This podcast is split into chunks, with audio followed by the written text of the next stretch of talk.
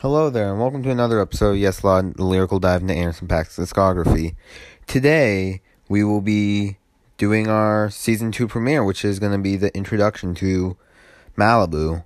And how this episode is going to work is I'm pretty much just going to give you pretty much the gist of what happened from when Anderson dropped Venice until when Malibu came out.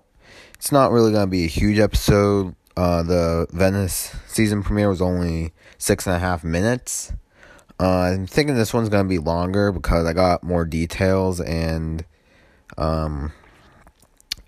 yeah, I think that this is going to be a really good season. And so let's just jump right into it. So Venice, as we all know, dropped on October 28th of 2014. And as you know, it did not chart. It's his debut album with, no background whatsoever. It's not going to chart. And he, after Venice, he did do some features for some smaller artists. One example being Sir's Liberation off his debut album. But he didn't really get any huge attention for any of those features, nor for he didn't really feature on any huge artist songs. But then on February 10th of 2015, that actually changed when he and Knowledge as a duo called No Worries dropped a song called Swede, and that was a hit. I mean, wasn't really a charting hit, but I guess it was more of a viral hit, and it was such a viral hit that got the attention of Dr. Dre. Dr. Dre, the famous N.W.A. rapper and producer, he kickstarted careers of Eminem, Kendrick Lamar, 50 Cent, The Game, and yeah, to get his attention, that's a pretty big fucking deal. And it led him to having 9 features on Dre's third studio album, Compton. He had guest verses on All in a Day's Work and Animals. He did the bridges to Deep Water and Medicine Man. He did the intros to Issues and One Shot, One Kill, even though the intro to the latter is just a skit.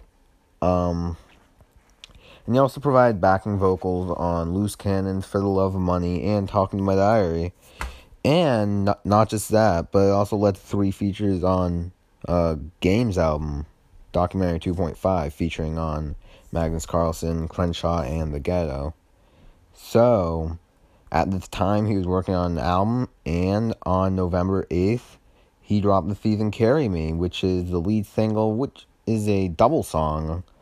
So I guess it's 2 lead singles? I don't know how that shit works. But yeah, that dropped.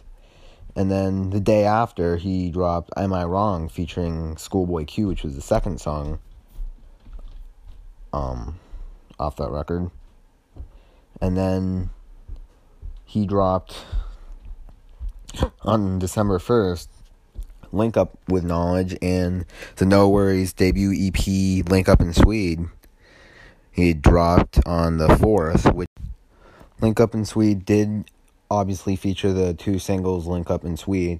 They also had an intro track, 2 interludes, and a Drugs remix called Droogs.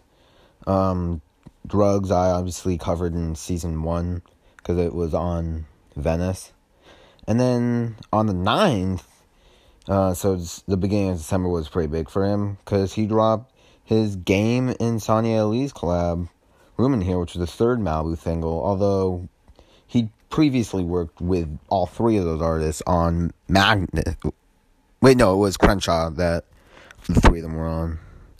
And then on January 9th of 2016, the 4th and final single before Malibu came out dropped, which was Come Down, and it was ended up getting remixed by T.I., Schoolboy Q, and Ty All Sign. And a week later, on the 15th of January, Malibu dropped, and it got released to some critical acclaim. An 85 Metacritic score, and got a Grammy nomination for Best Urban Contemporary Album. Obviously, it lost to Lemonade, but like Lemonade was a huge ass album. What are you gonna do about it?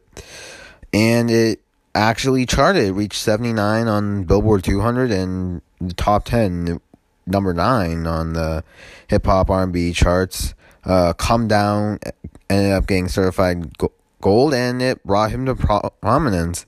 2016 alone saw collaborations with Macklemore, Chance the Rapper, Schoolboy Q, again, Mac Miller, and A Tribe Called Quest. So I would definitely call that winning. And the album is executive produced by Adrian L Miller, Katrina Tazeskew, and Kevin Moreau, and it's mixed by Chris Plata and mastered by Jared Hersland, and the iconic album artwork is done by Dewey Saunders. And that's pretty much what I gotta say.